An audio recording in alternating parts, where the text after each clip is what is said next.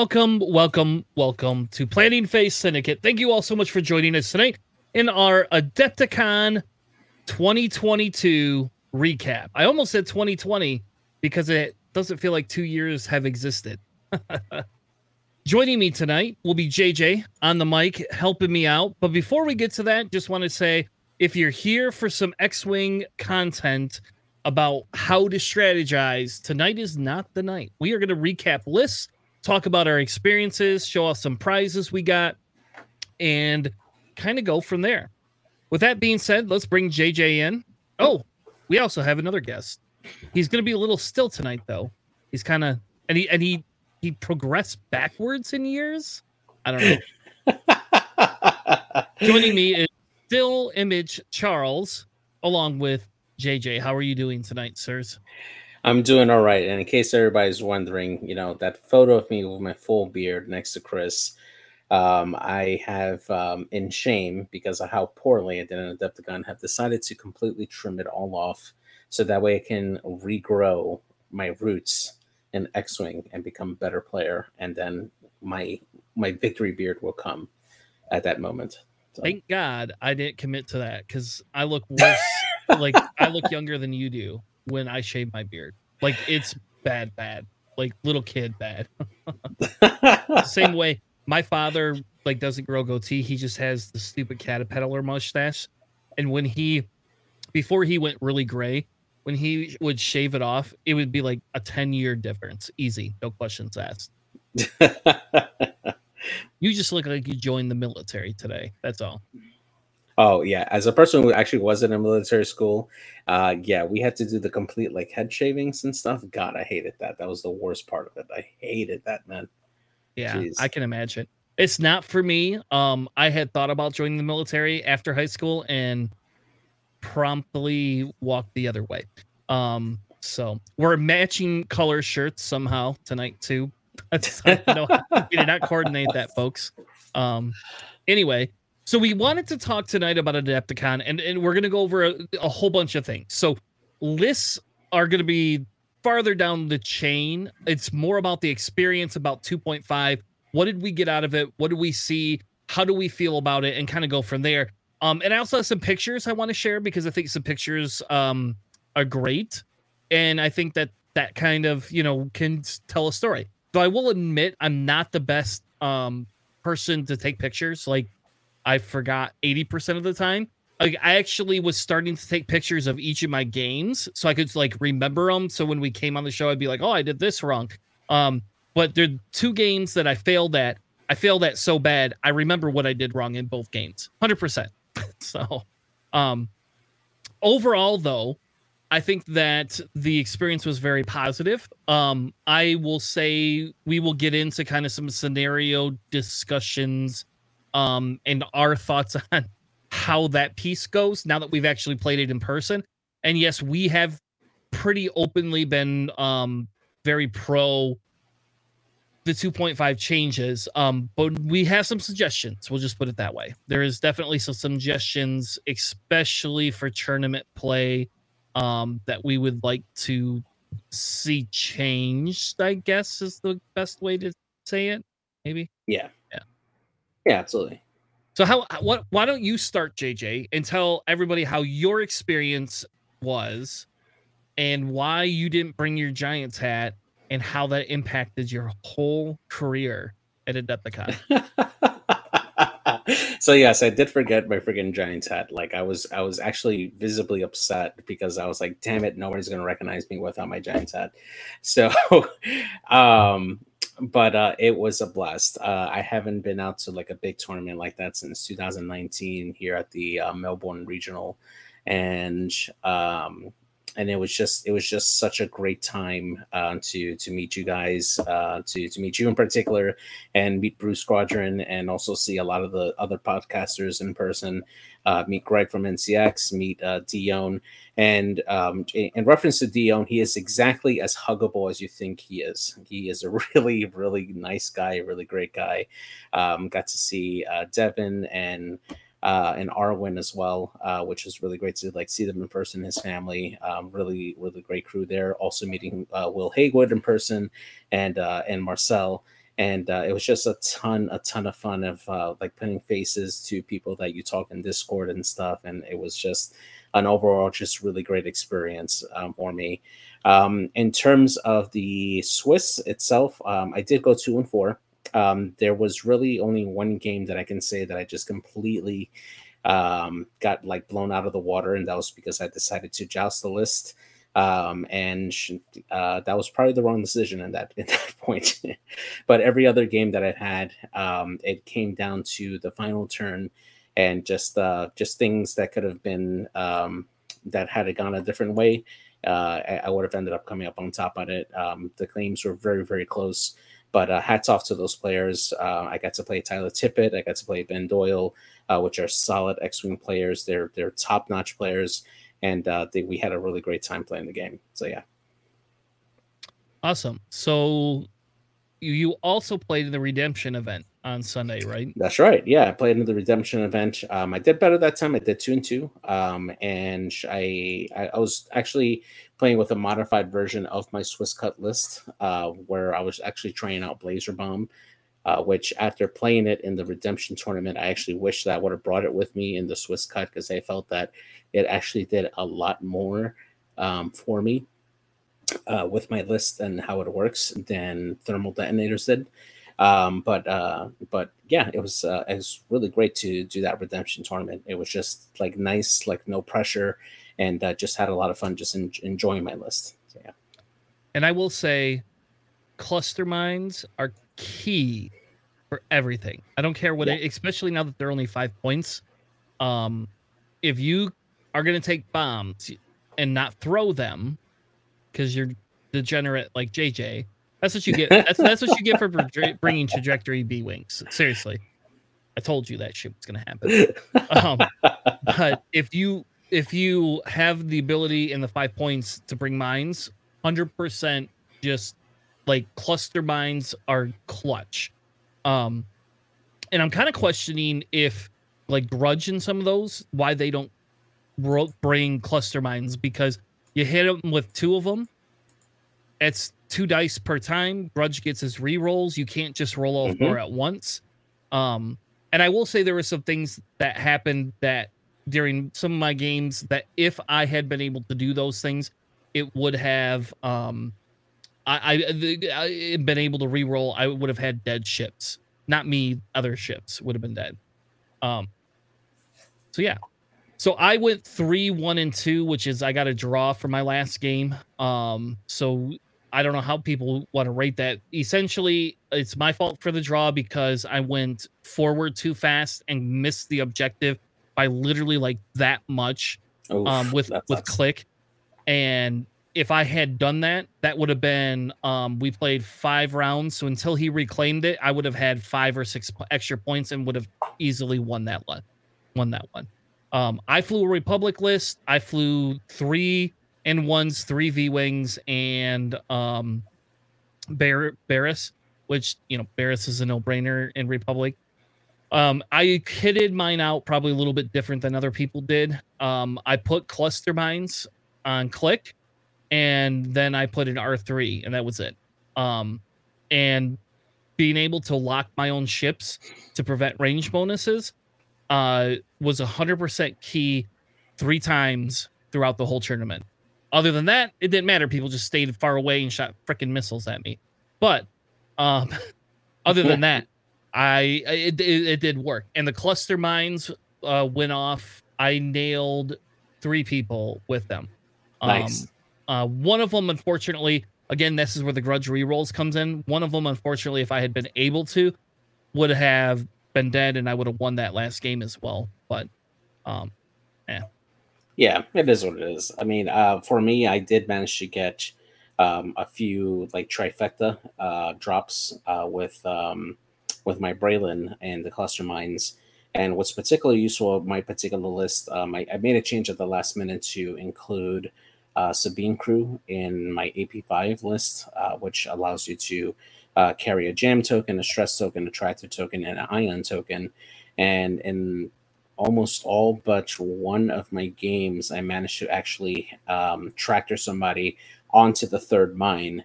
Um, like I'll hit them for two, then track them onto the third mine and make sure that single ship hits all those mines. And you get to put on, um, you get to use uh, Sabine's ability to add on all the different effects if you need to, um, to really like lock somebody down with that.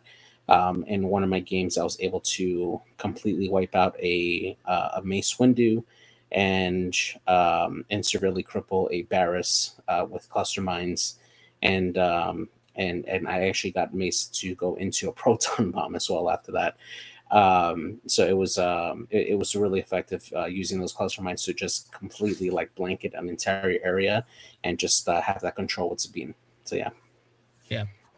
Uh, yeah, so both my my actual losses, the first one um would have been very close if I had not um I I when I went in, I kind of went in on a pincer movement, and then for whatever reason I dialed in the wrong maneuver. I dialed in a three talon. So the block I had on Braylen, because we were pretty even. He was ahead by five points at that point, but I stupidly taloned my um in one and then got it out of the fight, and that that sunk that game 100%. I probably still would have lost, but it would have that one would have been a lot closer. Um, yeah. And same way with I went the wrong way with Barriss at the end, and what didn't get the shot again on Braylen except for the range zero, and you know two dice don't do shit uh, when he has three health left. And yeah, exactly. my second loss was a I did the same thing you did, and I jousted a um, Interceptor Swarm, which by the way, Goran is the best. Like, Goran is the best ship in Empire. Period. Better yes, than is. Vader for the price point, hands mm-hmm. down. Um. So that was uh, that that was my fault for jousting when I didn't need to joust, and I should have brought him through the rocks.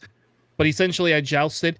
I will say, they took two ships off the board in first engagement, and this was chance encounter so I lost two ships every time they shot. It took their whole swarm to kill them, but with those two ships, I rolled two evades out of every shot, out of all six shots for that. Literally two evade. Um, wow. So yeah, it's pretty easy to take that off the board. So um, that kind of put me behind in that game, and that that's kind of why that one spiraled spiraled out of control um, as fast. In the second event that we played, the redemption event, I went three one and zero. Oh. I had a one tie um, with a like-minded FO list, and yes, we're going to talk about ties tonight because I, um, I am going to be a very vocal opponent of ties, especially in competitive play. In uh, local play, don't give a shit. Whatever, move on. In tournament play, I despise it. I cannot stand it, and that that'll be a big. That's that's like my um my beef that I have like very largely with how the competitive event went. Um especially because I've played only in two tournaments and but I've played probably over hundreds and hundreds of X-Wing games. I guess I played in online tournaments, right? So I probably so I played in 10 to 12 tournaments. Not once has any of my tournament games ever gone to final salvo ever. Um but in this this new scenario format, I had two games tie, two of them. And ironically, they were against mirror matches, by the way, or almost likewise mirror matches. So um there was that. I played FO for my second list, and by the way, I'm going to keep that list in my kit because that was a very fun list to play. I played, um, I think it's Whirlwind is the uh, Whisper, and you get yes. a you get you get a focus token for every enemy ship in front of you.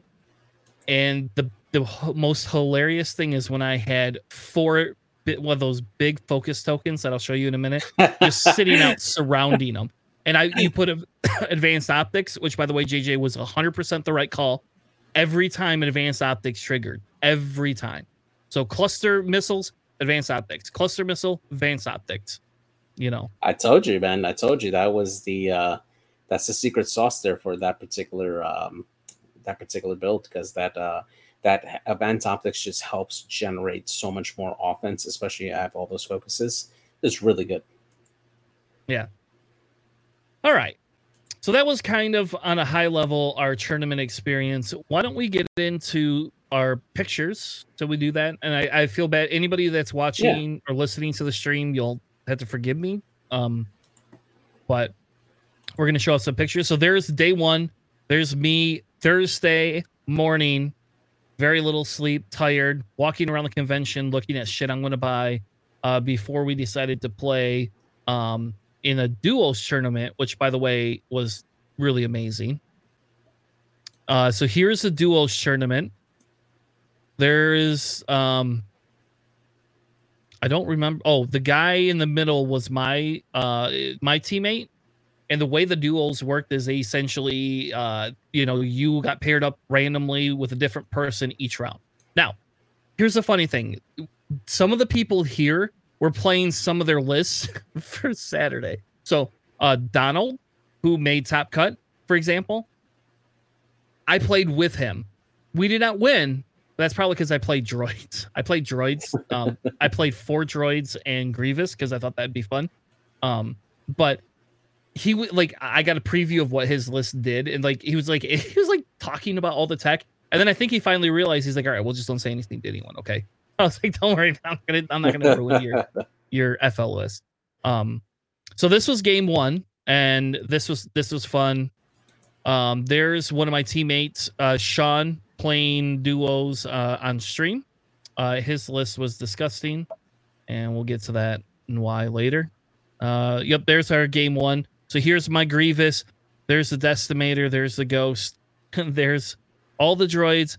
Plus, he, this guy had four, um, what you call it, uh, X ones, and Zyrtec had his fancy um thread tracer. So um I lost two droids before he got his thread tracers off. But then I had two droids I ones that had double calculated target locks. So that that was fun.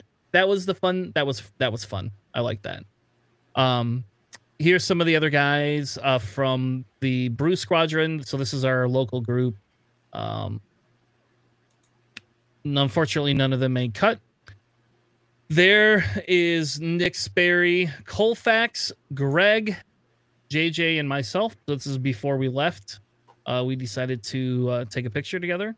I think we hung out with Greg at least once that weekend yeah, out off right. and uh, Colfax at least twice. So, yeah, it was a great night. That was actually the night after the the cut. It was uh, or after Swiss, we were all like so freaking exhausted. And uh, actually, no, I'm sorry, it was the night before. Yeah, it was the night before because we had to like get there early to um to register for the or rather to sign up or sign in to make sure we get all of our stuff for the Swiss cut. And uh, yeah, we went out to eat the night before. That was a lot of fun. Yeah. Yep. And there's me and JJ. And there's me and JJ and Sean dropping JJ off at the airport here's a good picture of JJ. Uh, me making sure he knows the Giants suck. oh, here's the second picture where I tell him the Giants suck when I take a picture. So it's a, it's a tradition now. He's every time he's gonna hear about how much the Giants suck. I might even put that in the intro overlay. So, all right. So here's round one of my game, and I only took this picture and I only edited in here, and this is for objective play. Notice how um where how close he had to put my offs uh, my objective. So I was first player. I won the roll off. I placed here. He put his in the center, which seems to be like the common place that everybody wants to put him. Um, and then when I placed his, I placed his right as far to the top as I could. And what that meant is he couldn't place mine at the top or mine at the top over here. So if you bring right. your first one in a slight bit, they have to put your second one in closer, which is either good or bad, um, depending on the scenario. You know, for the scenario where you have to have ships around it, unless you have a swarm, it's not super great. Um, but yeah. So anyway, I, I went ahead and put those in there because that, that's going to be a topic of discussion that we have um, coming up here in the next couple of weeks. Here is the awful breakfast that the hotel served uh, that I did not eat because a bullet. By the way, those are not eggs. Those are supposed to be tater tots or hash browns, I guess. and I added the pepper. I added it. Like that's the mm. it, yeah. It our, our hotel was very um, lively, to put nicely.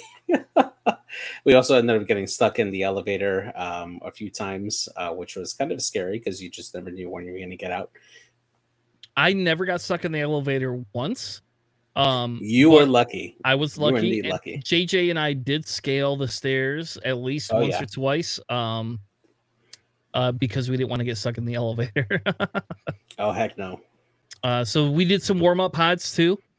If anybody knows Josh Chung, uh, please reach out. I don't know what his Twitch or his Discord name Discord is, but if it, if anybody knows it, I owe him two tickets or like an alt art card. So if he if somebody gets a hold of him and messages him, tells tells him the message, Planning Phase Syndicate or um Christopher Tanner, I, I owe him a card. So he can't have my Guri card, that one, or my Braylen card. Those are the two I will not give up. But I do owe him a card, and um, because he left halfway through this, and I held his tickets, and I could not find him on Saturday to save my life. So if anybody knows him, make sure he gets a hold of me. I do owe him. Um, warm up pods were very fun. I was I went two and one in warm up pods, so um, that was fun. Yeah, I think I went. Yeah, I think I went three and zero. Oh. I think the last game came to like the final round, and I won by like a point or two. Um, but yeah, that was very very fun. The warmer pods. So here's the loot. Ignore the shovel knight. Um, I bought that. That was not a prize. That cost me like a hundred bucks. Uh, don't tell. Me. Did anyone. you play it yet? I have not. It's still sitting on my table. It's waiting for my son to come home this weekend. Um, okay. Because that's like him, his favorite game, kind of, and um, and my daughters, they they all play that together. So I bought the board game version of it. I hope to God it's good. I for what I paid for it, I thought it was gonna be this like tiny little box. No, no, no. It's like it's a big effing square. So nice. Uh, it's cool. So I won a Sith Infiltrator. If anybody wants to buy one, um, I won an RZ2A. Uh, the template tray was from uh, making top four on Sunday. And then these are all the alt art cards um, I bought, minus the Grievous and the Fanatical. Those were handed out to me. Um, those focus tokens are metal. They are amazing. Like they are the best thing. I should have bought more of them. I'm very sad I don't have more focus tokens. But yeah, I, I kind of hesitated on it because I was like, yeah, they look good, but I don't know. And then after like seeing it on the table, I was like, dang, now I got to go get it. And then they were completely gone. They were like gone on like day two, right? Uh, they were you know they they sold out on Saturday, so yeah, yeah. But it it probably I think people were redeeming them throughout the day. Um, I bought mine on Friday. I had seven tickets and I bought six of them. I figured I wouldn't need more than six uh that often uh, then on Saturday or on Sunday, I didn't use them Saturday. I used them on Sunday, and um, I could have used more of them because of Whirlwind. So when she had four herself, um, it it made sense. Yeah. Uh, that's just another shot. I don't know why I put duplicates. So, oh, this Poe card was a giveaway too. That was not a purchase, and that wedge card was a, a giveaway. Some of these are really cool. The Ahsoka Tano one is a dual card. Um, that's probably probably my favorite one minus the Guri card. I really like that yeah. card, and I will run Ahsoka and Barriss um till they nerf them. Um, there's the yeah. Guri card and the Norra Wexley card, and again, I'll play both of those ships um at some point. Uh, Guri's upside down. It looks like. Those yeah. are really cool looking. I got the Obi Wan as well, so I'm excited to play that as well. I yeah, I, like I gotta one. say that just in general, I think that this um this tournament had a lot, a lot, a lot of prize support. Um, even if you weren't making like top cut, you know, there's a lot of uh, ships being given out randomly. You know, Dion would um, just go to table to table every once in a while and just say roll uh, roll dice, and whoever like rolls a crit gains that chip for free, and he did it right there on the spot. Um, he even did that during the redemption tournament. Um, you know, also giving out um, the the new um, white objective uh, tokens uh, for playing there in the in the Swiss round. That's really nice, and also the 1.5 ruler. Uh, those are really nice, and I keep them in my arsenal now. Um, and then just overall, just interacting with the community, I think that they just did a solid job of just you know uh, doing the best that they can. I mean, uh, I know that a lot of times during the tournament, he was like completely like his voice was like gone just from like talking constantly, but he still gave it his all, you know. And um, I uh, they they did a fantastic job. So the tokens on the left, I don't know what those are, but we won those um, on Sunday. The dark side tokens, uh, I did buy those. Um, yeah, those are five bucks, those. and I bought those because they look amazing and yeah. I will use them for something. I have no idea. Vader or a Kylo. Vader, Kylo, maybe, maybe Asajj. I know it's Asajj. Oh, you know he, they could be used for Ahsoka too, technically, because she was in that temple. Um, Maul, Maul, Dooku, anybody. So they were they were really cool. Um, and then the template tray. Uh, actually because the template tray I have is built into my portable kit. Um, I don't actually have a genuinely larger template tray, and I think what I'm going to do is switch up what I use um, at locals and use that tray and uh, go from there. So, sad thing is, it doesn't fit my 1.5 ruler in there. So. Yeah, I know that I, I kind of get triggered every time I'm trying to put that away because it doesn't fit anywhere. so I'm like, yep. ah, like I got to find another storage solution for it. All right. So what do you want to do next, JJ? Do you want to talk about experience or do you want to run through lists real quick? Let's go through the list. Let's do it. All right. Okay, so I did breakdowns and i think this is important and, and, you know what? This is probably more important to that conversation that we're going to have about um eh, we're going to have about 2.5 and all of that here in a few minutes. Um and i know charles is not here tonight so some some of this will be talked a little bit about next sunday um as well. But i wanted to go through the numbers tonight because i think it's important. So they had 185 total uh, people that played and 19 people made cut. So essentially 10.2% made cut. Just a little bit over 10% is what the cut rate was. Um, they did do a five and one. You could not go four and one and one. You could only go five and one. And it, they didn't care if it was a draw or a loss, but you could not have, uh, you had to have five wins. Um, and we'll get into that in a little bit, whether I like that or not. Um, so the the two lists, Rebel and Republic, tied. They both had 50 50 lists. Um, the next one was Empire, followed by First Order, Scum, Resistance, and Separatists. Now, the two re- factions that did not make cut at all was Resistance and Scum. I don't think that's any shocker to anyone there. Um, though there was a scum list that did come close uh, to making cut, so there is that. Hey, Colfax. And out of the top cut, three Empire made it, two First Order, six Rebels, seven Republic, and one Separatist. And yes, I'm excited by the Separatist list, though I'm not going to probably play it because I don't like Sun Fac. So we're going to be honest. Um, so then I broke kind of down uh, the top cut percentage, the faction percentage, and their top cut rate. Right. So um, obviously, First Order did better than their faction percent. Empire did worse, but not by much. Uh, Rebel did better. Republic did extremely well. Um, and then Separatists, obviously, when you only have nine lists and one of them makes cut, there you go. uh, that's an easy one. Yeah. Did you, hey Colfax, did you lose to Donald? Is that who you lost to?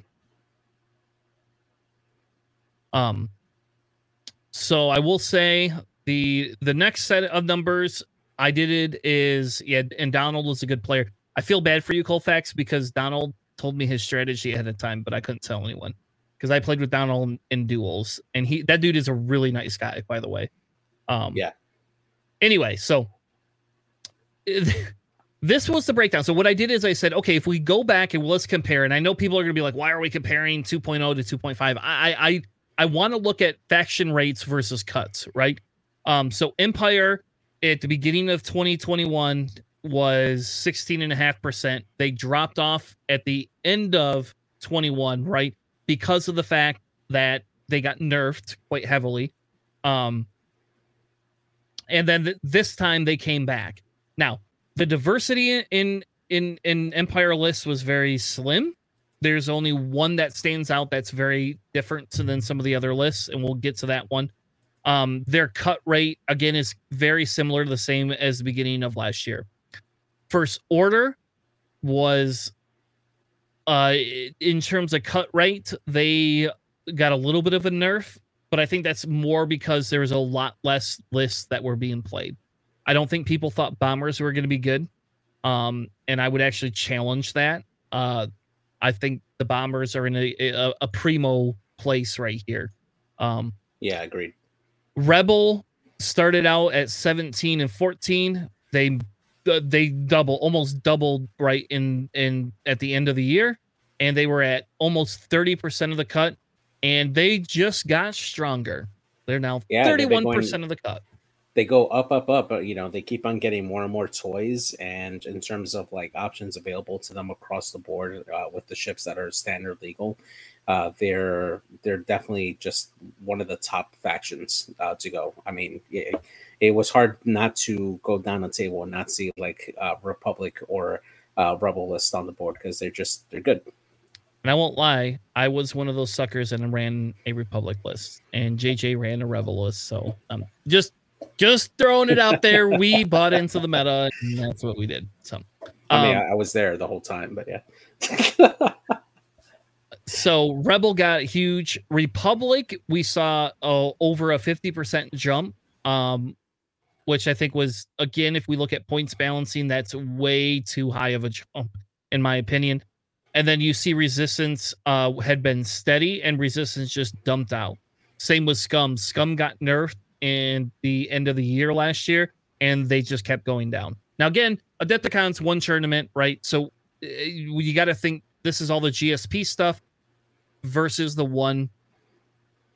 But still, as of right now, we don't have a bunch of major tournaments coming up. This is the numbers. Um, and then separatists, as you can see, continue to decline um, in their numbers as well. So this is just, and maybe this is just because of the job I have, but uh, so I broke it down into a fancy little graph for y'all, and so you can kind of see the discrepancy and the disparities between the numbers. So it just kind of all it does is kind of show you, you know, the same thing we looked at before, but in a visual, which looks nicer. Yeah. Now, to me, the most interesting part of this graph here is just the difference between the resistance and the first order, right? Um, these are two of the, the sequel factions that came out that have not as much ships as the other factions. Um, there's less options available, and yes, they do have quite a few pilots um, in the chassis that they have, uh, specifically like the um, the silencer uh, or like the the um, the FO fighter, Tie fighter, and the Tie SF. Um, they do have quite a lot of uh, different pilots there where they can fill out a list. Um, but in terms of like different chassis available, it's not as diverse as the old, um, the original trilogy uh, factions. Um, yet First Order um, did very, very well um, in the in the tournament, and Resistance just, I, I, it just didn't pan out. I mean, there was, um, there were a few Resistance lists that I saw on the on the tables out there, but nothing really kind of like stuck out. And I think it's just the the lack of options um, for those factions, but it's just weird that resistance is affected a little bit more than the first order. And I think it's probably because the first order has the uh, accessibility to a command ship like the Sea Shuttle, um, whereas the resistance doesn't have that availability. Yep. And I think I think the standout here is Rebel has had huge jumps um, in the last two cycles and then Republic just buried everything. So it shows you where they either lacked playtesting or where they chose to just allow things to go through. I won't say which it was because I wasn't a playtester this time. So,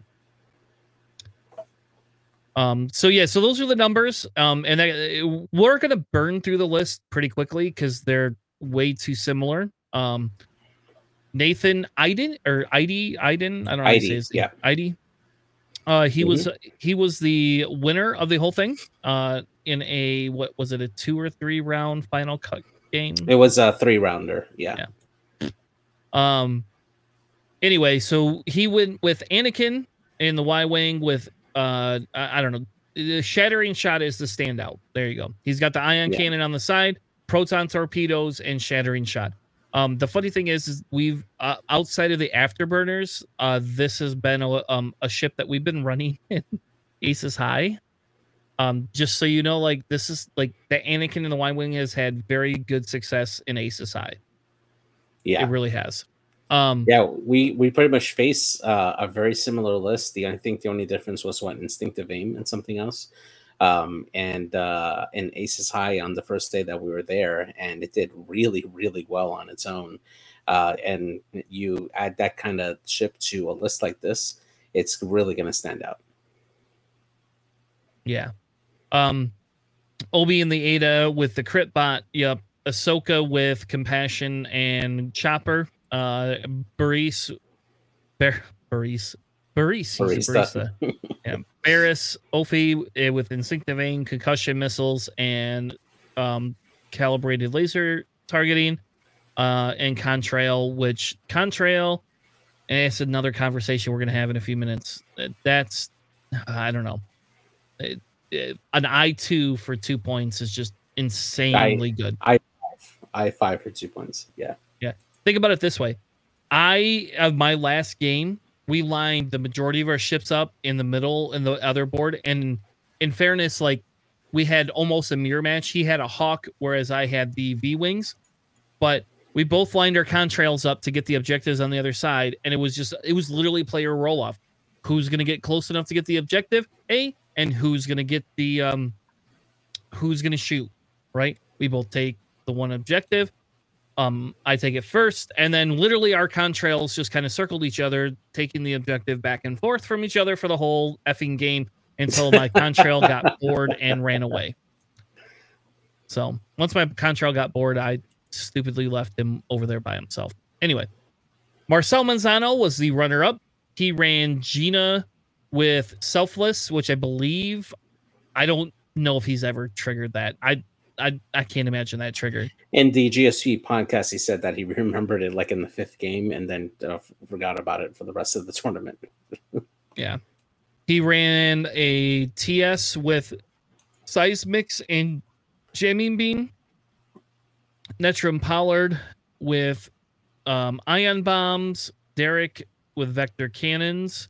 Lieutenant Blount, Marg or Meg Va Yarro in the Y Wing um, and that's I think that's got to be his secret sauce right there. Is that um specific ship, uh, and then Shara Bey in the A wing with crack shot, thread tracers, and vector cannons.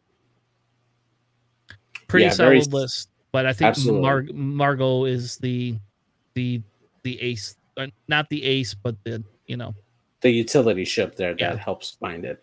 Yeah, definitely. And for people who are not familiar with Yarro, her ability allows um, affects all her friendlies that are near her. I believe within range two of her.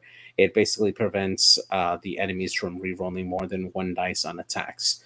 Uh, which, if you're rolling like a proton torpedo and you roll only one hit and three blanks, uh, that's going to feel bad, especially if you just re-roll one die and it ends up becoming on blank again. Um, that that really limits your offensive potential. Yeah, and the funny thing is, um, did does it does it if does it work on themselves too? No, it's uh enemy ships. Okay. So there's no downside to to it at all. Nope, not at all. And it's cheap. It's five points. Yeah, it's a really solid uh, uh, ship for that particular list, and it, it acts as their Leia carrier as well and um, and also the in Marcel's list uh, a Sabine carrier as well in the same ship, and it's a three die uh, attacker uh, that can uh, that can move around pretty well uh, with contraband cybernetics. Um, there was a uh, a tactic that he was talking about on GSP stream where he can uh, essentially do uh, like keep Magva in the same place for about four turns. Um, he could Leia um, and then full stop, then stop on the regular on the next turn, then contraband cybernetic stop, and then on the fourth turn he can Leia again, and then on the fifth turn he can finally move. So once he gets uh, where she needs to be, he could just have her sit there the entire game. And if you think about it, four turns, that's basically the entire game. Um, that's that's really really strong for that particular ship. Uh, yep. All right, now onto our top four. Uh, we had another Republic list. This one with Anakin in the Eta, basically the same loadout as before, the crit bot loadout. Wolffe, um, with crack shot, RP or R4P17 and a hull upgrade. Um, Barriss Offee, same setup. Contrail uh, with Esk for whatever reason, which I bet you was a mistake. And yeah, then Klick with proton bombs, hull upgrade, and Besh. Um, I am not again, I like my cluster mines better and I liked my dual locks. Um, but I can see how having one extra health would be very beneficial like highly beneficial because everybody wanted to go after um after my Klick every time because the cluster mines. Nobody wanted those cluster mines. One time, the fir- the first game they went after Klick versus Wolffe, and then just left Wolffe alone. And here comes Wolffe, you know, right in and saying, "Oh, you have a crate? No more. You have a crate? No more. There goes my mag pulse." Um, yeah, it's really good. The next one is Portney Moore from the Rebel Alliance again. Again, well, Rebel again uh, with Istaban, um, with Elusive and Lando Carli- Car- Carizian, Veteran Tail Gunner, and Chopper.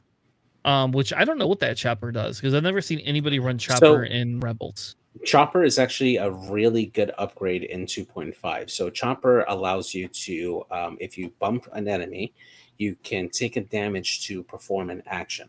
Now, in 2.5 rules, normally when you bump somebody, you can only take that red focus action. If you're on an objective and um, and you trigger chopper, you can take a damage and still claim that objective if it's still available. So that's really really good. It basically makes Ibtisam uh, uh, unblockable when it comes to capturing objectives. Um, and now they and and they can't really mod against you if they're doing a range zero shot. So that's that's still really good. And then he had she had Gina throwing proton bombs, basically. Um, um, Adirial two tubes in the X-wing, which I, I, don't even yeah. know what his ability does. I'm assuming it's just the initiative that they wanted and the cost. It's yeah, it's the cost. So Edger tubes. if he ends up with a focus before he um before he activates, he gets to perform an action.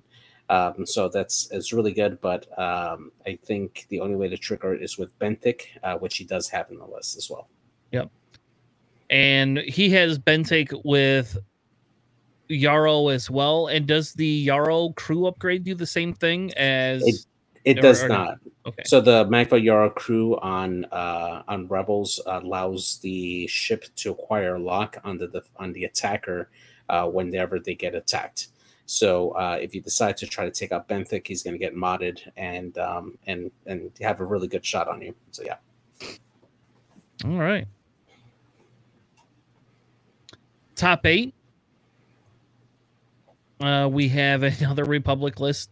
JJ yeah, we got John Babcock here uh, running Obi Wan Kenobi in the Aether Sprite with Patience, and Instinctive Aim, Concussion Missiles, uh, CLT.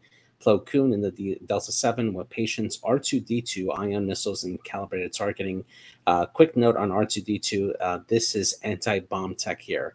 Because uh, after you fully execute a maneuver, you can spend a charge on R2 to remove uh, bomb off the board, or you can use it for regen or uh, recovering uh, a hole on on your ship.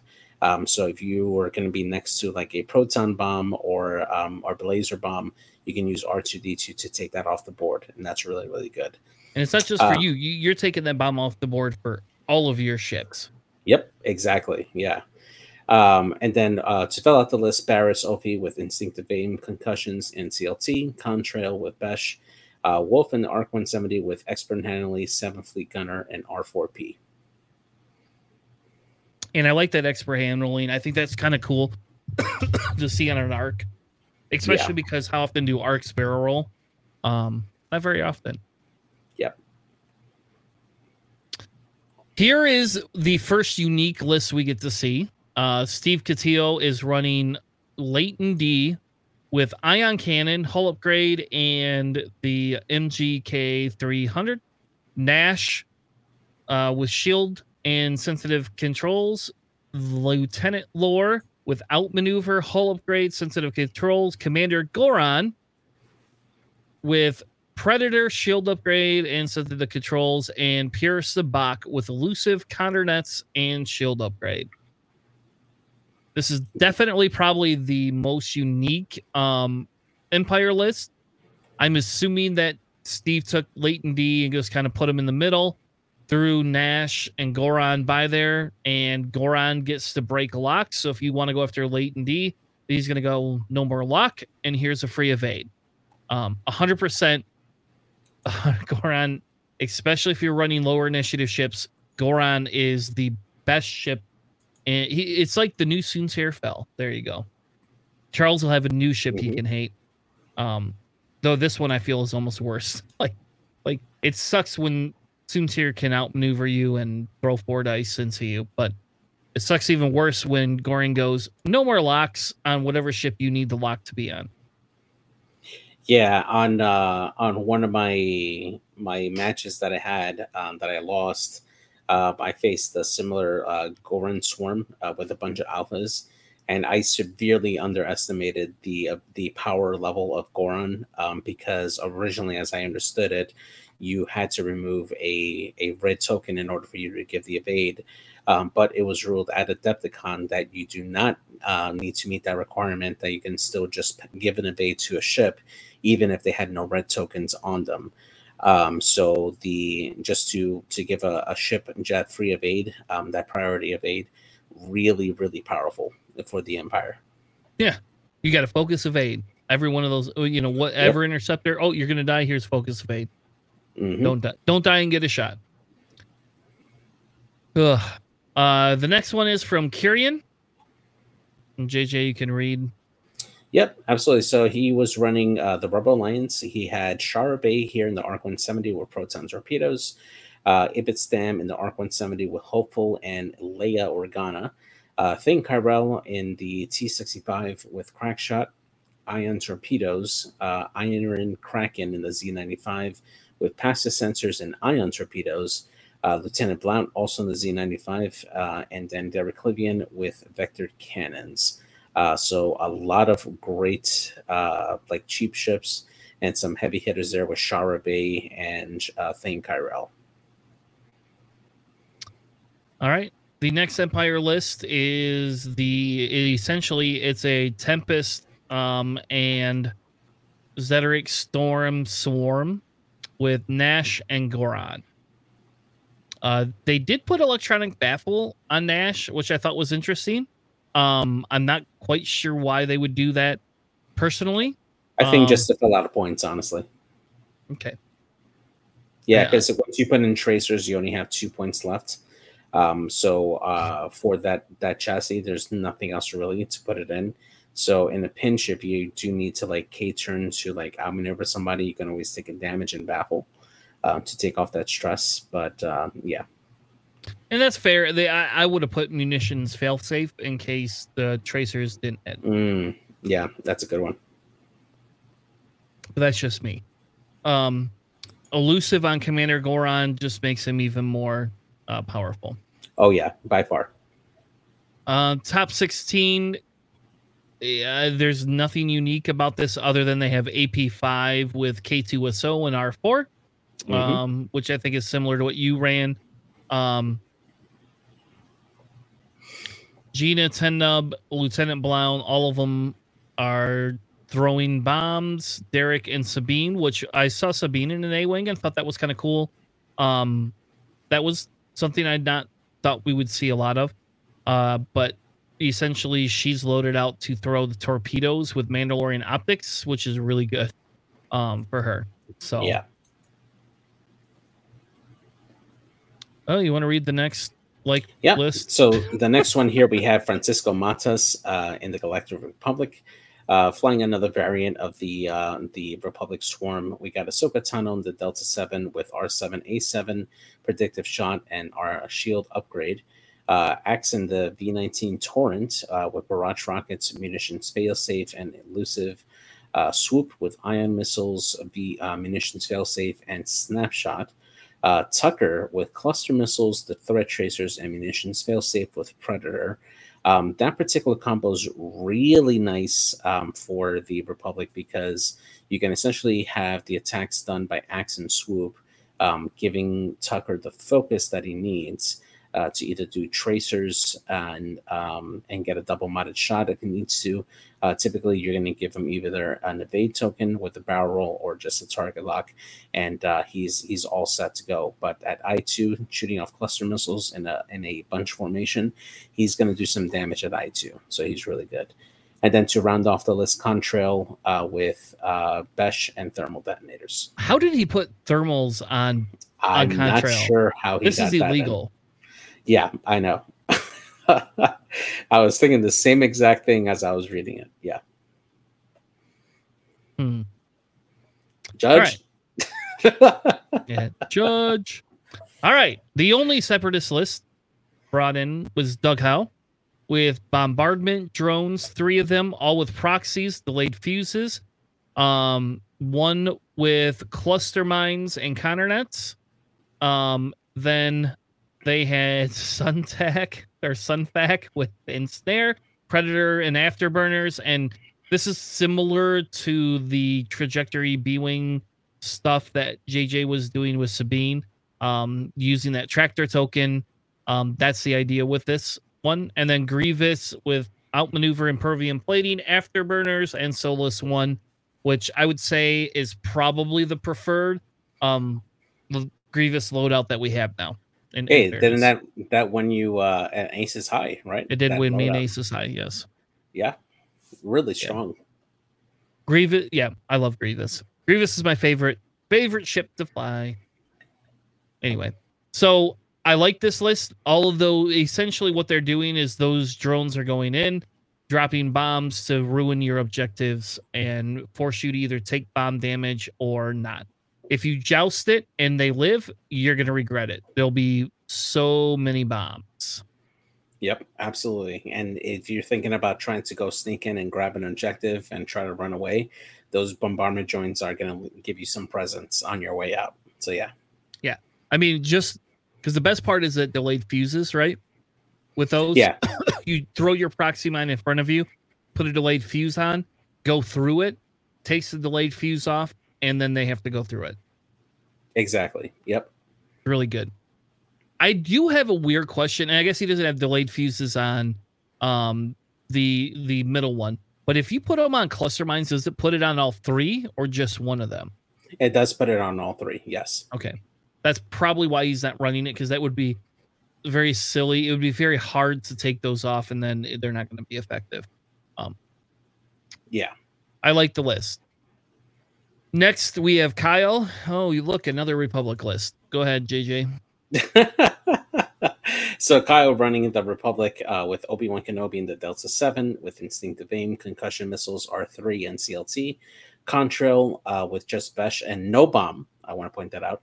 Anakin Skywalker in the uh, the N one Starfighter with passive sensors, R2C4 and proton torpedoes. R2C4, I believe, is the droid that lets you uh, spend an evade to change a focus into a hit. Um, Barriss Offee in the Delta 7 uh, with instinctive aim, concussion missiles, and calibrated laser. And Hawk in the LAT uh, with dedicated barrage rockets and Aayla Secura. Um, I'm actually more surprised that we didn't see more of this list out there. Um, but uh, but this is a solid list with Hawk uh, just uh, providing that really good fire support with uh, barrage rockets and Aayla. Uh, Aayla giving you that focus coordinate uh, really strong. Uh, yeah, Aayla, hundred percent. Like, it, it, I don't know. Anyway, that's the topic for a different day. So, um, this is a similar list to what the people in my group were running. So the Brute Squadron was running. Uh, they weren't running Obi or Anakin but they did have Contrail, Hawk, and Barriss, and then they were running Plo Koon, um, and either Obi, Plo Koon, and Anakin. I mean, they had a bunch of different variations on it, but that's what the um the group that I was with was running. Um, was it? So I've played against this a similar version of this list for the last two months. It's been super fun.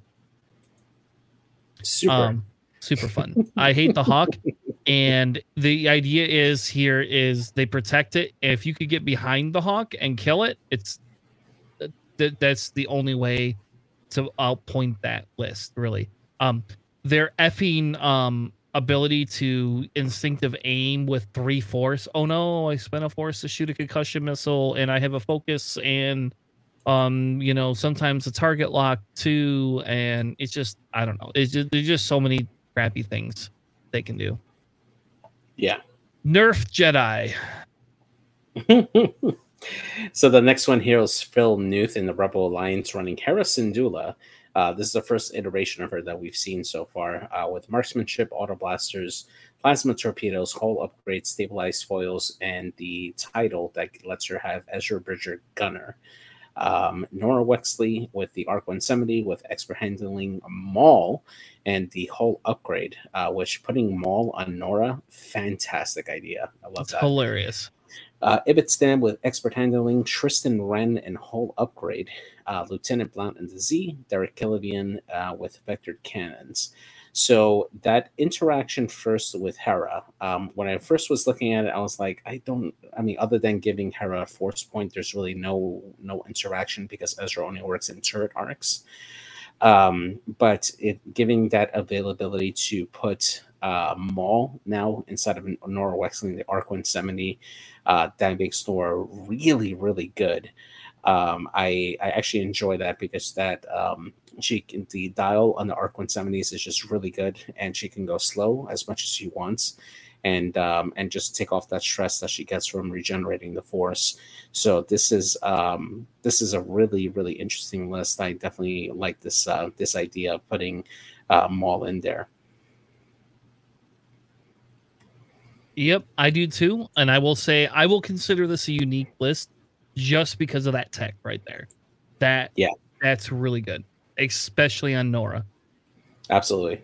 and I will say in 2.0 this was never possible. Like nobody would have you wouldn't have thought to run that.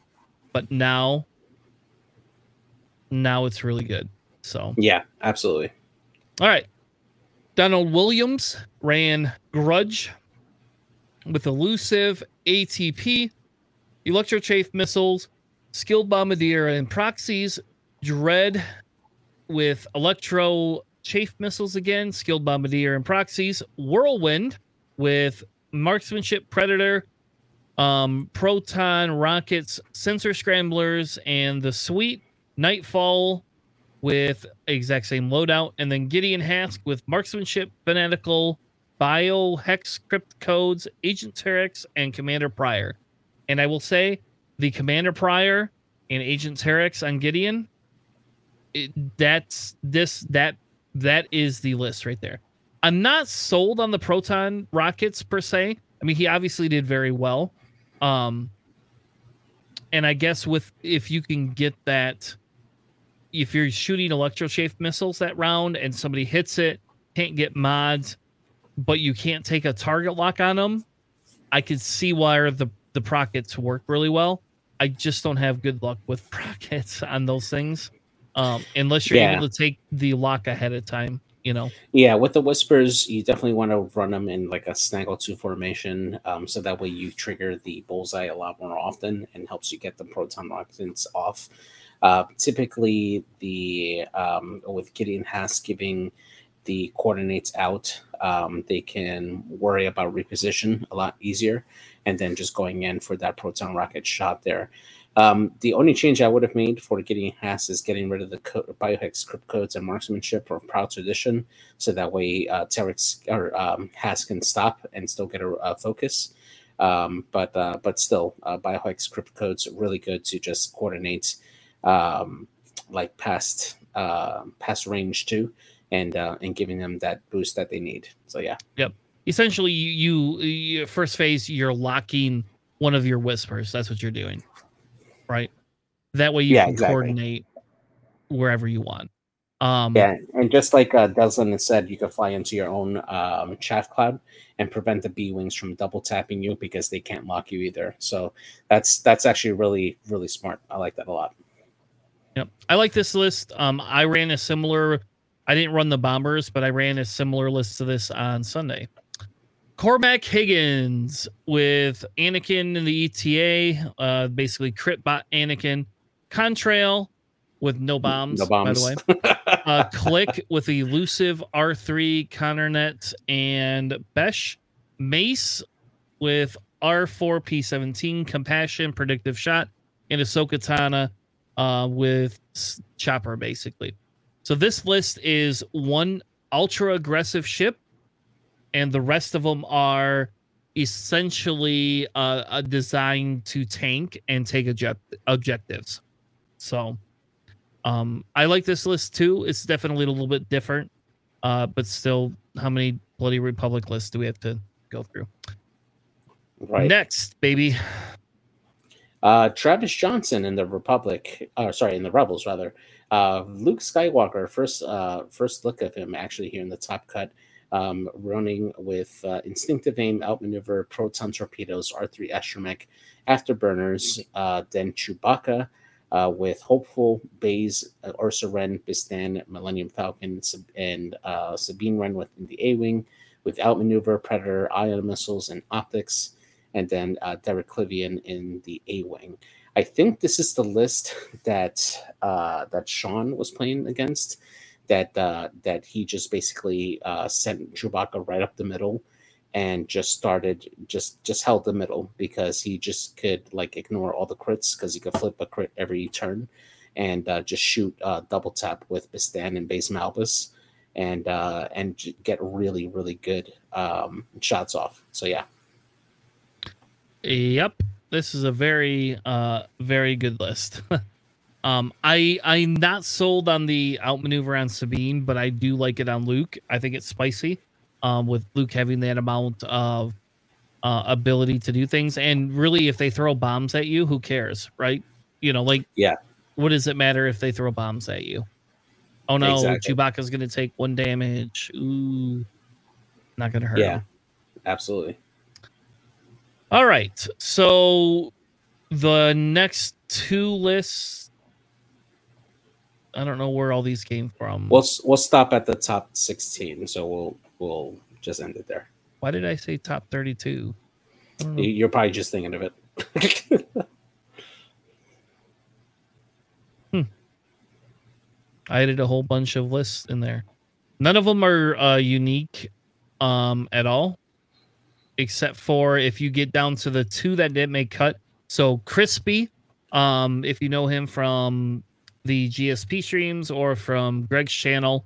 Uh, he plays on there a lot. He played a first order list again, very similar, um, except for Embers in there, um, which I don't care what anybody says. I like Ember.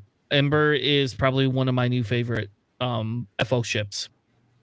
R- like really, really good. Um, and then we had another separatist list, baby, that should have made top cut that did not because they had one draw and they had two Baktoids with Discord missiles and energy charges, uh, three bombardment drones with cluster mines, Conner nets, and General Grievous with the exact same loadout. I like this list a lot, and I will 100% be playing on this list, except for I probably switch up Discords to something else, but I don't know. Um, and the re I, I, if you go to our Discord, I posted a picture, I believe, in our Discord of dropping cluster mines and Conner nets while just sitting on a rock by an objective. Like it's it's so nasty. You have to fly so close to those things. Just so that close was a, to those things.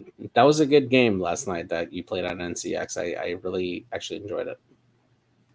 Yeah, I, I my, the the difference between this list and that list uh, on NCX that I played is I played um, Bo Katan and the Gauntlet, and that's because I'm now moving on to new meta because we're going to be getting on them, and I want to make CIS great again somehow um, with my red shirt. I guess it's actually orange, not red, but I really want CIS to to to be able to to have some toys, and uh, it's sad not seeing them in the cuts as much um, as before. Yeah, I mean, but that's you know that's just the the. It's still early, right? You know, we're we're still trying to figure out this meta. I mean, we've had 2.5 now for what two months, and no, actually more like a month and a half and you know this is the the first that we're seeing of like the the meta here. Obviously everybody did flock over uh, to rebel and resistance because of the options that they have over there. But i still think there's a lot of combos out there that we're not seeing. Um, a lot of things that can come out that just it's going to take a dedicated person to uh, put time to play test and and uh, put effort into and do very well I mean, I I was one of the people who didn't expect much from Separatists, and hey, they they made the cut, and uh, that was a heck of a list. That's a great idea how they built that list. Yeah, I think with the um with Bo-Katan coming in, there is opportunities abound. Um, especially because you could put super commandos on her. Yeah, absolutely. And once you can put super commandos on her, that's two more little ships shooting things. You know, yeah, that that frees up your other ships to take the actions they need versus staying alive, right? Um, so yeah. So now, what I wanted to get into a little bit is, yeah, as we wrap up here, right, is to talk through our ideas, right? Things that our experiences per se. I mean, we told you a little bit about how we felt, kind of the fun we had. Um, but we have I don't I it's constructive criticism, I guess, is the is the way you would technically talk about it in business. Um, there was a lot of really good things that happened. I mean, I'll tell you what, I've never been to that big of a tournament for X Wing ever. Um, which is funny because JJ's like, you're gonna hate it because uh, you're not used to playing. and I'll tell you what, we had to get up early on Saturday to get there, and I didn't like it because I had to leave the hotel to get breakfast because our hotel breakfast sucked. And then I did not get a lunch basically because every one of my games went to time. I had to do cleanup um, afterwards, and JJ luckily door dashed us uh, lunch. We had Portillo's, uh, which is my favorite restaurant in Chicago, hands down. Um, I don't care what anyone says. I got two Chicago dogs. Um, mm, that was that was oh my god. The one I, the, the worst was it got there. I had enough time to eat one of them, and then we had to go to the next game. yeah, I didn't. yeah, I, I, sat there. I'm like, I'm not moving until I finish my sandwich, and I just ran to like set up. Yeah, absolutely. you got lucky because I I got one down, went to game four, and then because my game four ended early, I was I was able to eat another one. Um, or no, my game five ended early, so I didn't get to eat again until my game five.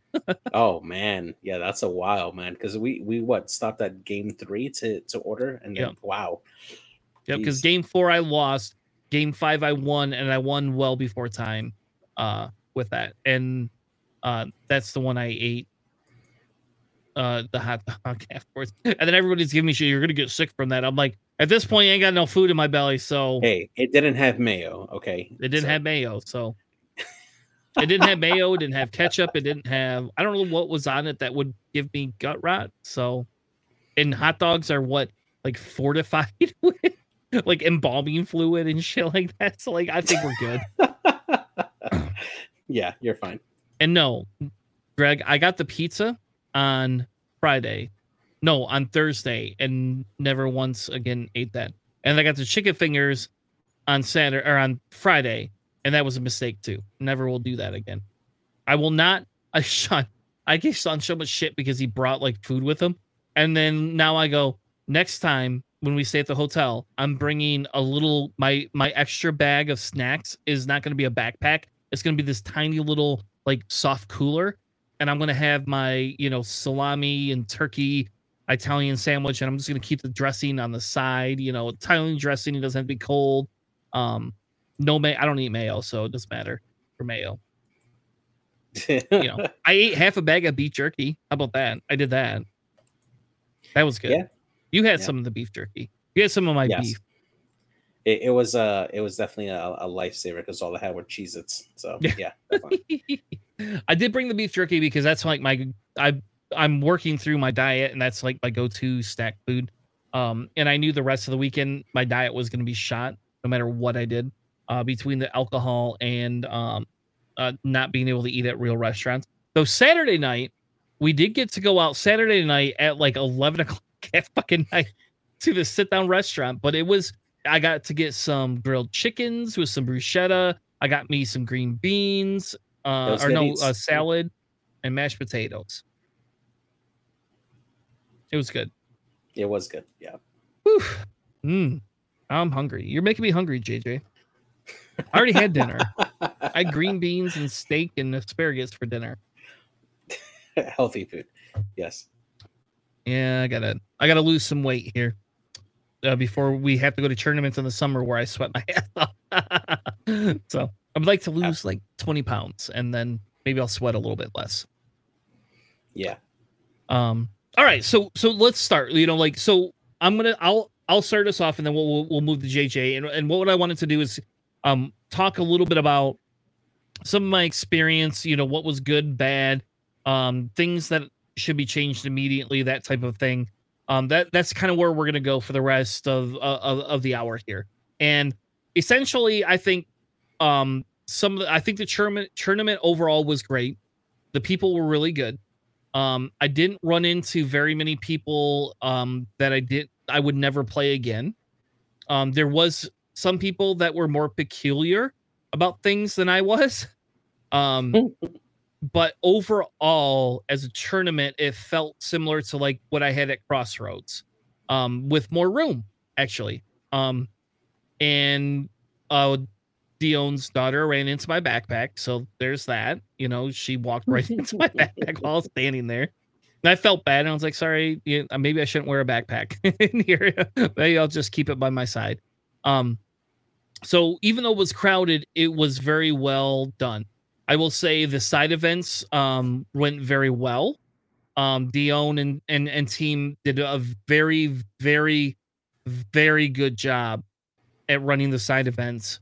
Um, and I will tell you, duos is immediately been adopted into our local, hundred percent.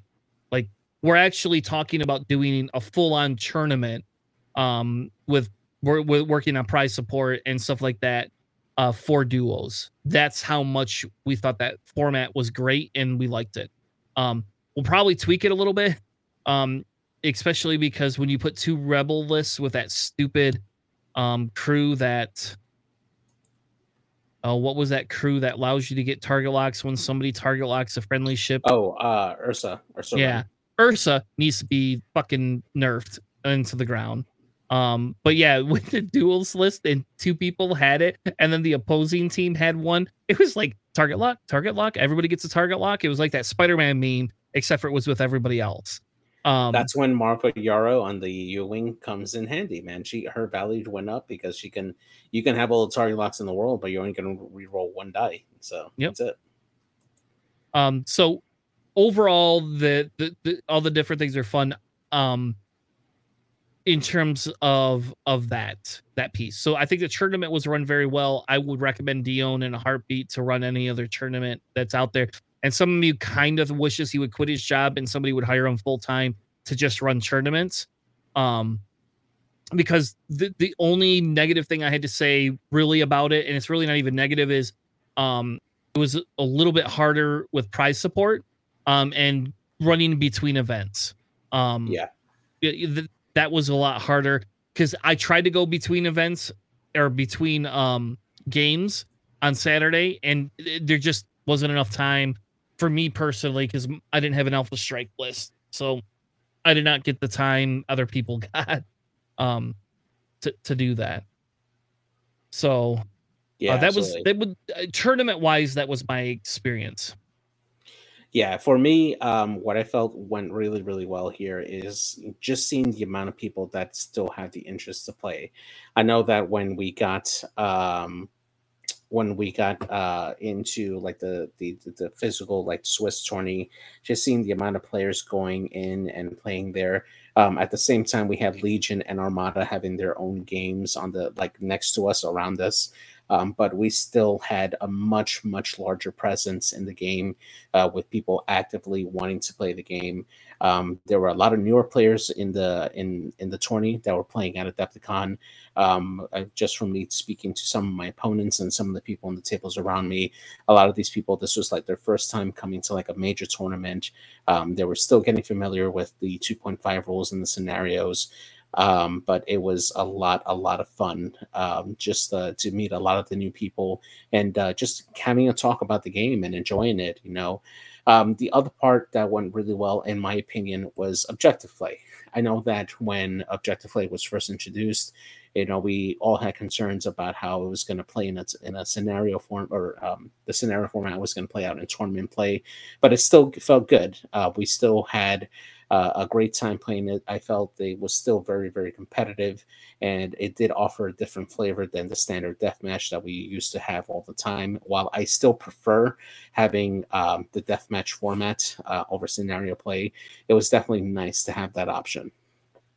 That being said, um, the during the the Swiss cut when we are going in between rounds, um, they would announce like what the scenarios would be, and after playing them for a little bit, um, it felt um, it, it kind of felt repetitive after a bit like the scenarios just kind of tended to like blend in a little bit.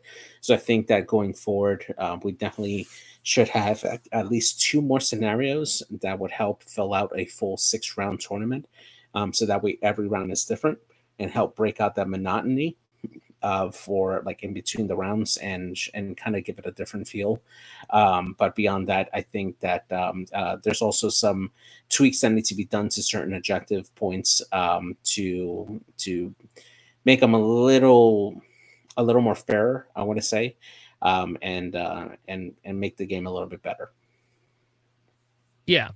So we could kind of get into that. There uh, again, again, the the big thing here, right, it, it, was the overall experience, you know. And I agree with you. I think the objective play diversified it for me enough that I enjoyed it more than when I went to um when I went to Crossroads.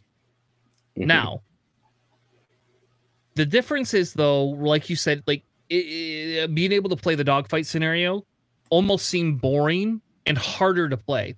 And I will tell you that's the one scenario in locals we did not practice at all because I was like, I got this. There's no way I could lose this because I know how to play this scenario. Um, that is incorrect. so did you lose that scenario? I lost. Yeah, I lost that scenario. I jousted with a with a control list and lost two ships. You know, round first first engagement. But again, some of that's my fault for the engagement pattern. The other piece of it is when you don't roll any green dice uh, other than two evades on, you know, I think the guy had like six or seven shots. What, what, what do you want me to do? You know, like, yeah, they're not yeah. going to live. So, um, so if we go back to the tournament, right, and we talk about objective scenario play, I believe there's got to be tweaks. Um, on a positive side, one of the things I'm excited about, right? one of the lists is wrong. You're right. Um, but one of the things I'm excited about is the fact that they can easily put different type of scenarios out there for tournaments, for local play, for anything, and we don't have to buy a bunch of shit, right? They could yeah. put a tournament pack out if they were smart. That's what they would do, but they don't have to do that. They they don't have to do any of that, and I think that's a positive on a high level, uh, because they can change um, without changing points per se, the different style of objectives um, that we had to do. Now, think about it this way: if we had eight scenarios that we had to play against, right? You're gonna change everything you do all the time. And we played six rounds. Now, think if we had eight scenarios, you'd have to practice all eight scenarios, figure out different ways around things, blah, blah, blah. On the opposite side, though, because every one of the effing scenarios has the exact same objective objective placement style minus chance engagement. Once you know how to place objectives whether you're first or second player it all goes way too easy. And on that note if you are first player and you you can dictate how to some extent objectives are placed like hands down. Like i showed a picture earlier where where we had that.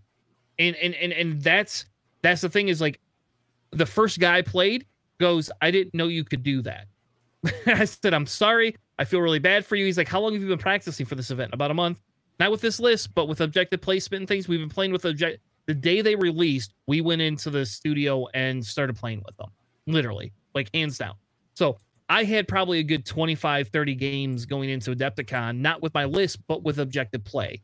Because I tried to yeah. make CIS. Just to get familiar with them. Yeah, absolutely.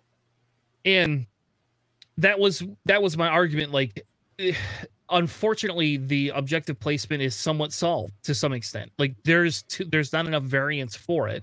Now, how you engage, how you do different things, all these other variables still can make it fun, but that that piece of it is a little troublesome the other troublesome thing, and we haven't even gotten into draws yet, because that's a that's another bee in my bonnet that that I I really and I argued with one of my teammates all day today. I do not like draws. I cannot stand them. But the other issue that that came down to it is the is the multiple style list. I shouldn't have to play Jedi Jedi's three times a day. I just shouldn't. You know, like the the the creativity piece got narrowed down a little bit farther I do think the opportunities with the loadouts and the style of how they create lists is higher. And I'll say that again. I believe the creativity level can be higher, but because of how the points are structured right now, it's not. And and and and you can see by a landslide, Rebels and in Republic just slid through that. And you want to know what's a break counter to interceptors? Freaking trajectory simulators like like I bitched about that two weeks ago on the podcast. If you were listening, and I I cannot stand them. I think they should be banned. Period. No matter what. Um, and, and just in, in standard and be done with it. I I I have no love for trajectory simulator whatsoever.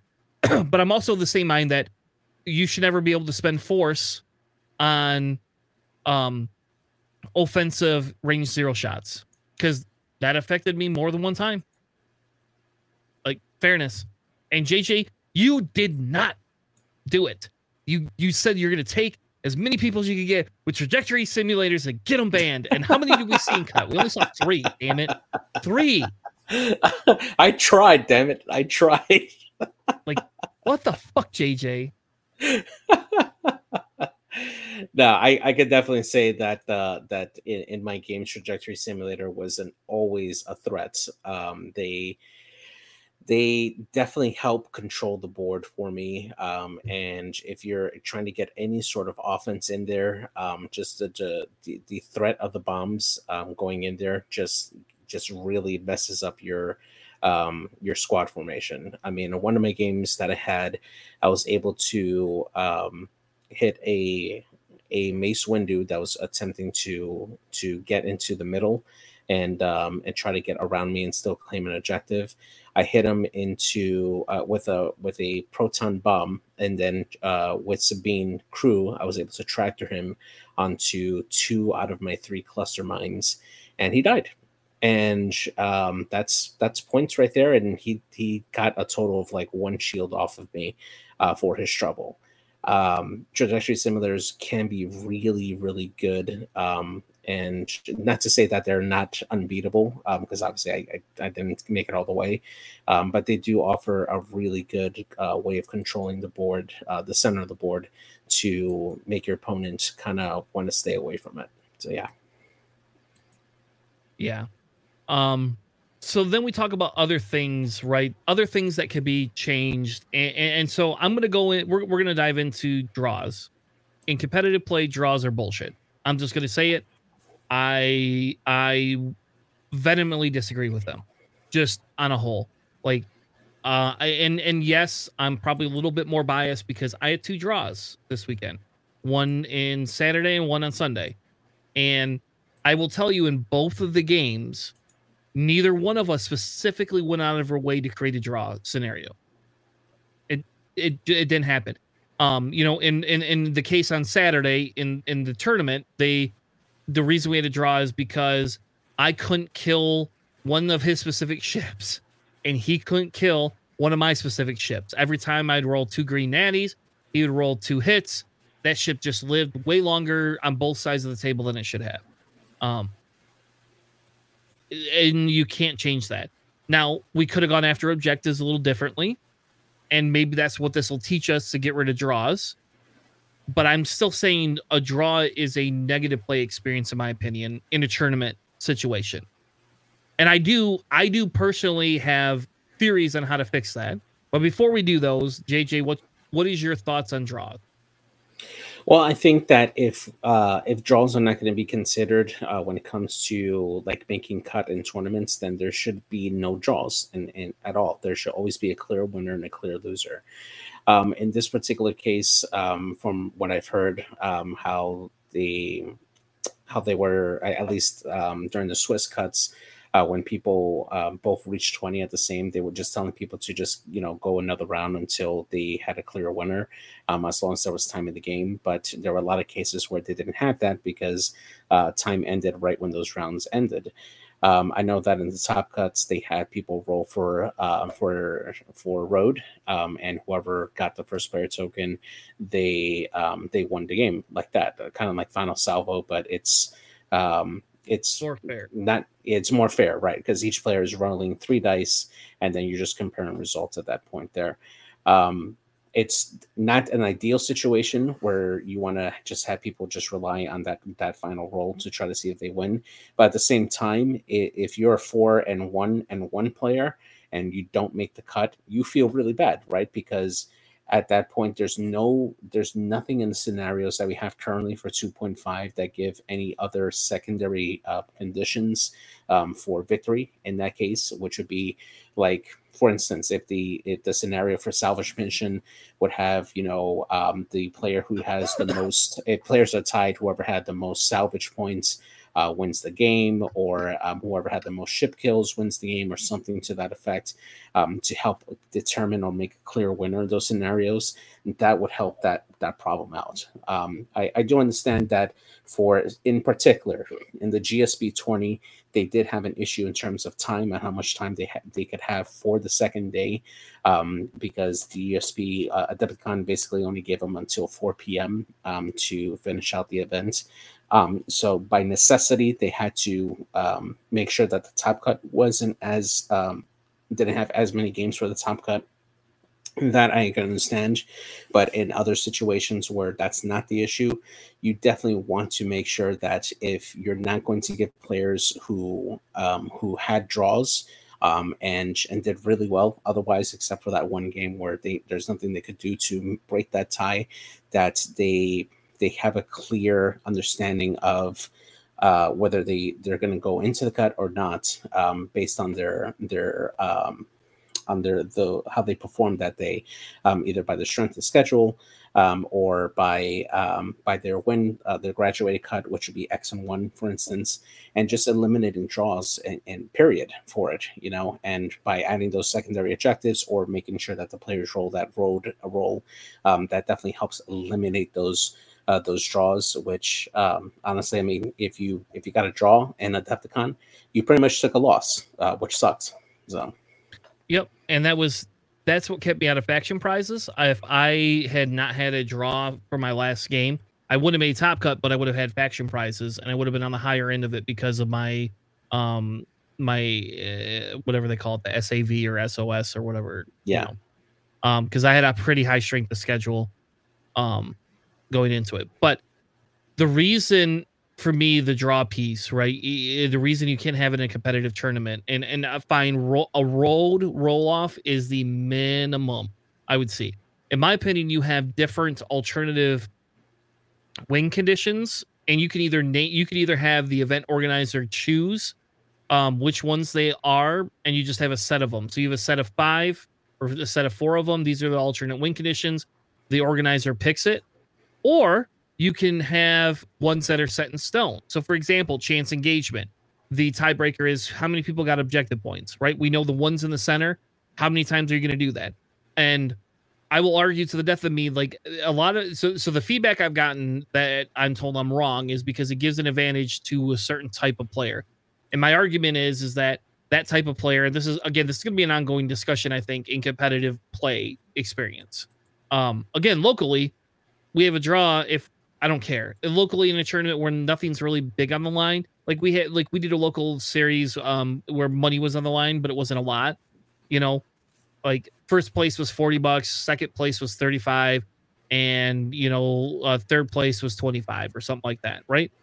If yeah. if it came down to a draw in and I'm looking at a player, if they are somebody that owns a million dollars worth of shit, I'm gonna force the road roll off. But if it's a new player, it's like here you go, hey, take the money, man. You know, like buy something in the store, um, make make that store keep buying playing for us. And um, anyway, the the issue I have with cut is you know, and, and, we're gonna have Crispy on on Sunday, and we're gonna this is gonna be a discussion that we're gonna have with Charles and Crispy because I think the idea behind draws is good to eliminate final salvo. I hate final salvo, but I'm gonna tell you, I had two draws.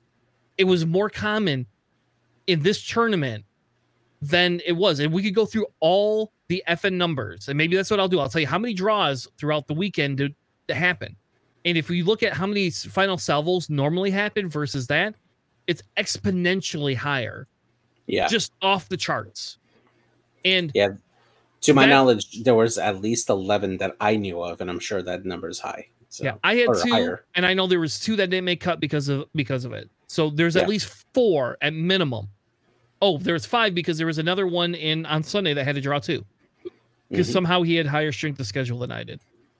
Um, and so the problem I have in competitive play with it is the fact that if you offer these alternative win conditions that could either be randomized or could be done by somebody else, what you do is you create that idea in the mind ahead of time. So somebody knows.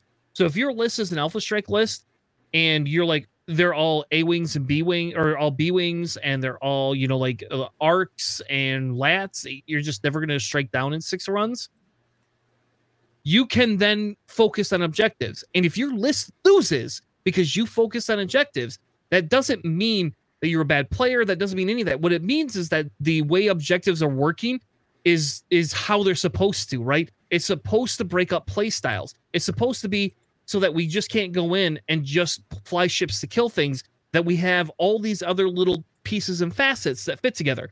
And that's why I like objective play because it creates a, a more aggressive slash unique experience to obtain points. And I will tell you, I've learned it, again. Take my Nickel City stream last night.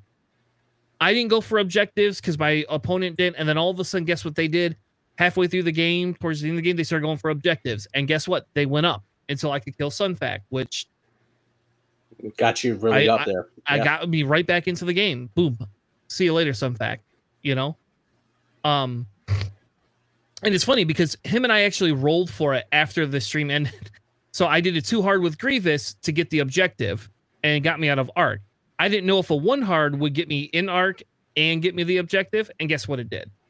And I also didn't rotate my Bo hand to get three shot, three dice versus two, which could have yeah. affected it as well. But when I rolled my Grievous shots, it was four dice on on two.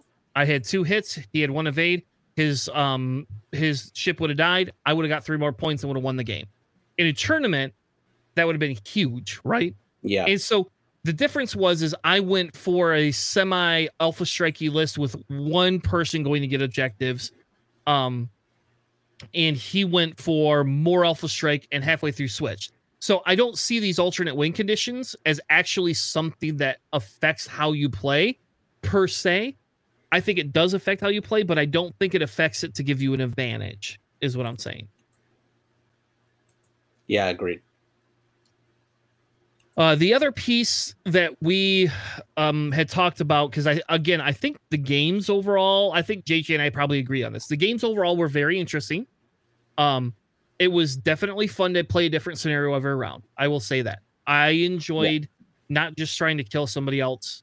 Um, though I almost kind of wish we would have had two chance encounters. Um, yeah. Even though my list doesn't fit for that, right? My list is not an alpha strike list; it's a control list. Um, but it would have given me a redemption ability to try to try it again and not joust. Um, but uh, anyway, that I think objective play provides a lot of benefit to tournaments for creativity that we don't get when we just shoot each other and list building. Because all of our list building before used to have to be how do I kill the other player faster before they could kill me? How do I get extra shots? Blah, blah, blah. Uh, double tappy, like I'll tell you what, cluster missiles are great, but they're not very good in the long run. Like getting two shots on ships that have three agility that extra shot really didn't mean anything when I used cluster missiles. I'll be honest. And so for the main tournament, I dropped cluster missiles, but for the redemption tournament, I put them on. And that's where the Prockets probably would have been better because I could have one shotted a ship. You know, I could have had those points faster. Um, so I think that's that there, there's a difference there. Um, but the difference is we got how many rounds? What was our my max round was six, I think. Yeah, same here. And from just talking to all the different uh, players around me um, on my games, the average round count was about four to five. Um, so like four and a half rounds on average for most of the games, and they they weren't necessarily going to like a full twenty points. Um, like in those games, a lot of them were just like just going to time and stuff. Um, a caveat to that, um, Dion did vary the round timer for every single round. Um, some of them were 70, 72 minutes and some of them were 78 minutes, if I'm not mistaken, uh, for each round. So you never really knew like when the final round was going to come. Um, but you know, just having that extra turn um, could make a difference um, for those games that um, that didn't uh, go all the way out to full 20 points um, or it would have resolved a lot of ties as well if they would have had just one more turn to resolve that tie. So, and I will say on that note, I like not knowing the time per se, for the pure fact that I spent more time actually just planning that that turn out. And every turn I was trying to say, how do I maximize my point count? Versus, okay, I have ten minutes left. If I set my dials and I get three sh- three turns of shots in, I'm gonna win or if I get the if they get three turns of shots, I'm losing because I have droids, right? You know, like uh, it takes that uh that that piece out of it. And I'm not gonna lie and sit there and say, well, before in the past, if I knew I had this many ships, I would run away. Now, not knowing that, you can't run away because there's objectives there. You run away, somebody's just gonna take your damn objectives, and boom, now you're screwed. Um, I loved that piece of it. That yeah, th- but that drives ties and draw or draws, right? That's what that drives. But I liked it, and I thought it, it, in my games on Sunday in my games it mattered more than it did on Saturday. On Saturday, most of the games uh, were blowouts on either side. Um, I had one game against Corey that was not a blowout, which was my second game, which I won by killing his lat. Um, which he was not happy about and that's because we're teammates, and it's sad that when teammates have to go against each other. That was like of all the 185 people, somehow him and I have to play each other. And I didn't believe you when you told me I was going to face Corey. I was like, "You're full of shit." I'm going to refresh my phone. I walked up there and I sat down. I was like, "Hey, are we face each other, Corey?" He's like, "I don't know." I was like, "All right, well, JJ said we're on the same table. I guess I better look that up. If you don't know and I don't know." He's like, "Yeah, I didn't look," and I was like, "Damn it, we are." Yeah t- to be fair i was actually like not looking forward to playing you. I was like this guy knows my trick. He knows what i'm gonna do. I was just praying that we weren't gonna meet. Oh we you, you, and i never did weirdly enough. I thought we would have crossed paths too at some point. Yeah. Um, some of the things that i think have to change obviously point structures Period. yeah i i definitely agree with that because i think that um while it's a good idea, in my opinion, that they they separated the loadout points from like the ship points, um, so that way they can like adjust individual ships, you know, for how many points or what they can like carry and stuff like that at their loadouts. Um, I think that there's a lot of overlap for points for different ships that have way way different value than um, than the other ones at the same cost. Um, for instance, like the I five uh, contrail on on the Republic, that should not be a two point list. I'm sorry, it, it should be a minimum like a three or four point ship because of the initiative that it carries.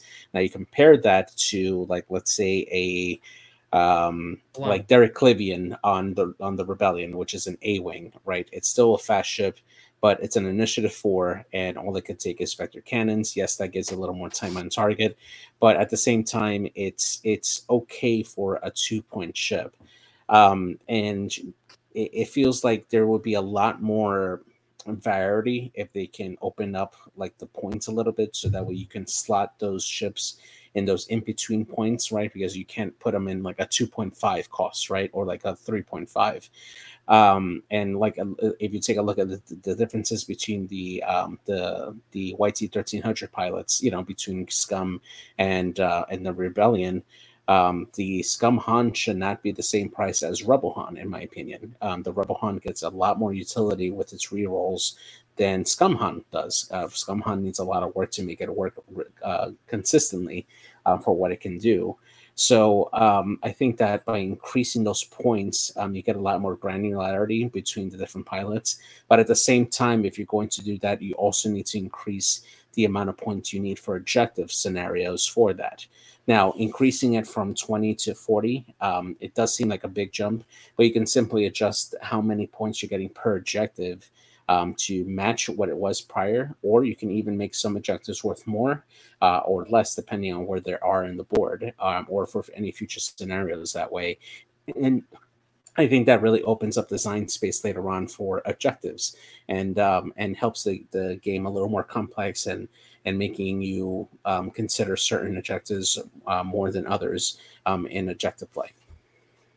Yep, and I, I kind of like that. I think that adds a complexity to it that I don't think they're willing to do because it's going to be harder to keep track of.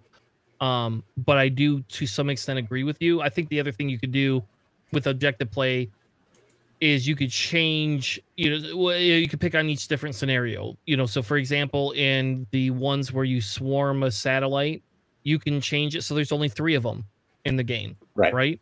Each player gets one in the center one because with swarms, it's easy to keep two of them. I mean, yeah, it, I was able to get four points just by moving slower, and then my opponent did the same thing. So I mean, in fairness, it worked out the same way. But uh, again, it's not it's not accomplishing what AMG wants, and, and that's a. I think the problem with because AMG did these things not 100% in my opinion with competitive play in mind.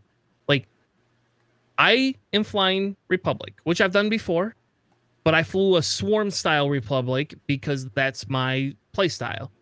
Um, if that had not existed, I would have flown a tie swarm or an interceptor swarm. That's what I would have done.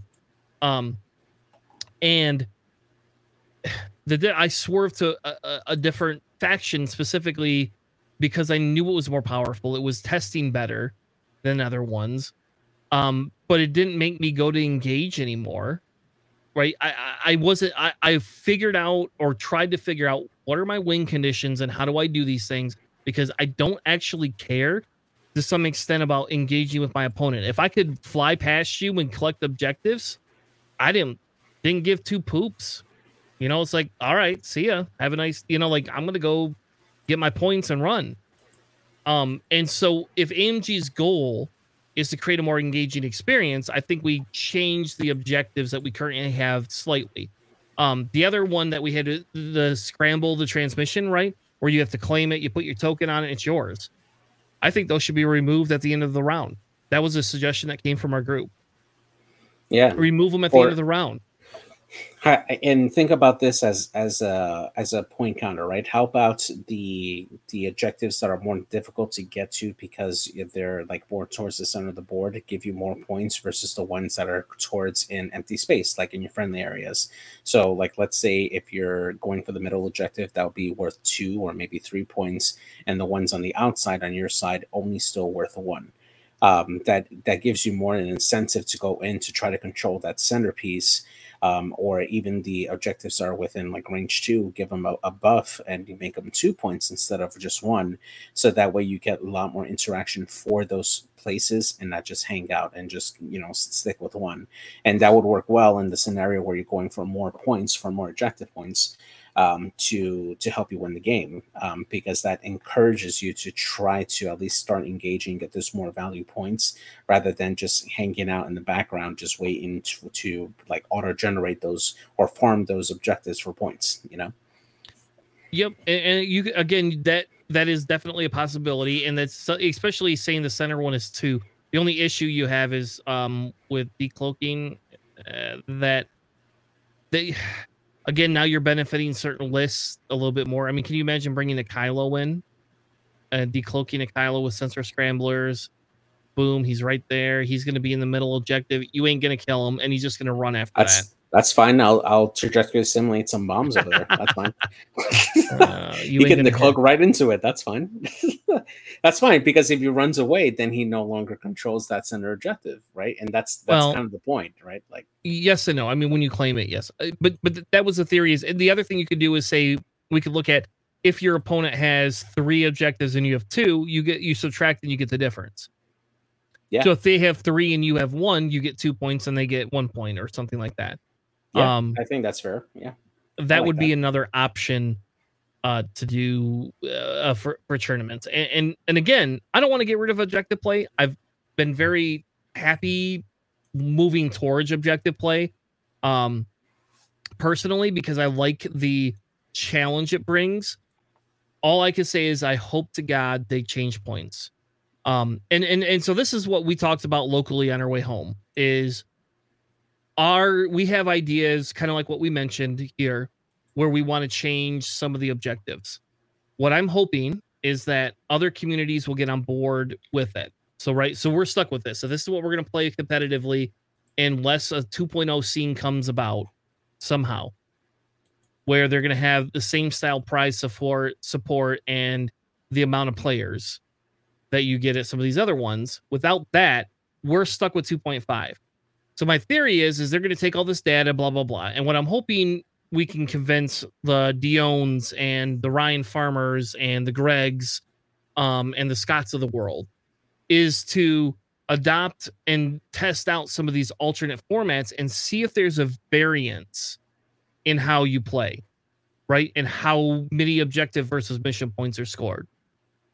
Because if we can move to that and we can demonstrate to AMG, here's a couple of solutions, I think if we're being on the positive side, they're open to change and they're open to making slight minor tweaks. I will say, um, I will say the one thing that they will not do is double the points. JJ, you're never going to get 40 point lists. That's just, it's not going to happen. Like no, no, not forty point It's just just objectives. Objectives. You're not gonna get forty point objectives. As, as they're not gonna. that's that's you're being hopeful there. Um, which I ran on Gina. So yes, you did. And did you ever use it? No, nope. Because I always forgot. Yeah. And and Greg, I guess Greg, I'll disagree with you on that. I'll just openly say I disagree with you, and you don't have to do it. We're we're we're going to try to figure out a way to try to um help and see if there's a way if they will listen. I think if they change points, they are willing to listen. I think I, I agree. They're not willing to listen on certain things. They're not going to change the 40 points. They're not going to get rid of objectives. They're not going to um do any of these other things. But they have changed their opinion on how they see the the community, right? Um they, they, they have changed to some extent and they are listening whether we agree with how they listen or not they're not going to go back. Again, okay, you want to know how? You really want to know how? They they are changing they what they did is they provided information to us on some of the changes well ahead of time. And that was never something that was ever done. We vocally said we want to know what are you guys planning? Are you going to keep X-wing alive? They, they did that. They came 100% on board and did that they haven't made any specific changes because there hasn't been anything to change yet. They're not going to That is a change from AMG compared to what FFG. Compared to what we had, they're listening more. They've gone on the podcast. FFG never once went on a podcast to some extent. They never were in the chats. They were never answering questions. They were not engaging in the rules. They weren't doing that.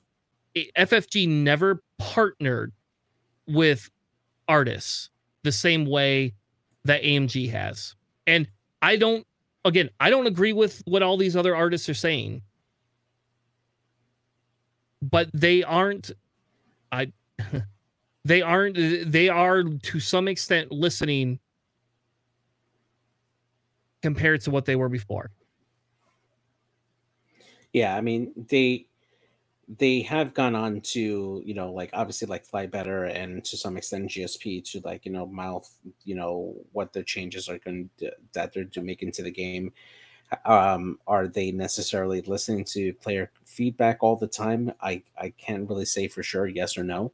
Um you know they they've had an agenda to do what they want to do with the game um, from the beginning and that's what they want to set up and accomplish and now i think they're just in a phase right now where they're just sitting back to see what happens, collect data, and probably react to it. Um, it's unfortunate that we don't have like a um, like a time frame um, where they're planning to make changes to the game and everything like that. We can only hope that just like they were teasing like the changes for 2.5 from 2.0 that if they do decide to make any changes that they are open and communicate those changes that they want to do in the future for the game um, based on information that they're getting from the tournaments like Adepticon or any online events that may happen from the different uh, podcast groups that are holding those tournaments and hopefully be more communicative in the beginning. Um, what they have done so far, a lot of people don't agree with what they do. Um, I, I totally understand that, and I do agree with a lot of people and to that extent but at least they're willing to try to make something. Is it something that we all like? Probably not because it's very difficult to please everybody. But at the same time you know it, it's it's still early and this is a very big tournament that we got and we're hoping that with all this information that a- amg got from this particular tournament that hopefully they're paying attention and make some lists. I i rather have that hope to hope um, that they do something to adjust the game to make the game a little more balanced um, and make those changes for the game to keep the game alive than for them to say, "Well, we tried and that's it. Uh, X Wing is complete." I, I would not want that to happen yeah. at all. So. so I've been around for since 2020. So I'm not here before that. I don't know what FFG did before that. Since I joined the game, FFG has been silent. You know when they went on Gold Squadron after they've been ousted? Who did an interview in 2020? Who did an interview in 2021? One person. Uh, so, uh, fine. Maybe they did before, and that's great. They did it before. I could tell you, I could go back to other posts. People have complained. People have complained that FFG is unresponsive, that they uh, do not interact with their community, that the changes were solid. How about this? I have experience with FFG from Destiny. So you we could talk about AMG's experience. I don't have a AMG experience until now. I have past FFG experience, and FFG was a shit company, and they did shit things because of their parent company, Asmodee, because there's a money for it. I came from Destiny. The way they they ran that was bullshit. It was a money grab for them at the end. They literally did everything they could to ensure the fact that they got the enough money to cover their costs for their last segment. And yeah, you're right. It's AMG. It's it's Asmodee. But I'm telling you, they were in the streams for GSP answering questions. They have been in the streams and have graciously taken questions from X Wing players in non X Wing streams. We don't always like their answers. I will agree with everybody 100% on that. But the difference is is if our goal as a community is to work towards in helping change the future as much as we can, all we can do is provide statistics back if they don't listen in six months, then fine. I'll eat crow. You can put me on screen and I'll fly one ship and you can all fly a bunch of ships and just shoot me and feel you can kill me over and over again. I don't know. I'm not gonna give you money, but you know, we'll give you, you an escape craft. You can give me an escape craft. if I kill any one of you though, then that's sad. I'll fly an autopilot drone. I'll 100% fly an autopilot drone. Actually, I would like for them to take the pips off that, and I would run a list with nothing but autopilot pilot drones. That would be amazing. I mean, hey, it could be good in an objective play. Three turns to to win the game. Three turns. At that explode. Yeah, that's fun. you just need one ship. One ship. the other thing we're going to try to do is make uh, what's that resistance droid um, that allows you to come in at the end of the game. Oh yeah, the GA ninety seven. It's the resistance. It's the resistance. we would love to make it's the resistance bot a thing. That would be amazing. All right. Well, thank you all for joining us. We will not have a game stream this week. If you want to uh, watch game streams, Greg is streaming tomorrow night. Um, I don't know who Greg has on, but Greg is streaming tomorrow night. Um, if you want to watch some stuff. Otherwise, we will be back on Sunday night um, with Charles, hopefully, as long as he's not too busy, and Crispy from I don't know where Crispy's from, but from I, I know him from Nickel City. That's the only place I know him from. um. Anyway, so as much as I disagree with you, I always agree with you, and we're all on the same team, and we want to somehow make this game last as long as we can make it last, especially for the dollar investments that we have. Uh, anyway, thank you all for joining us. We'll be back Sunday night, 9 p.m. Eastern. Have a good night, everyone.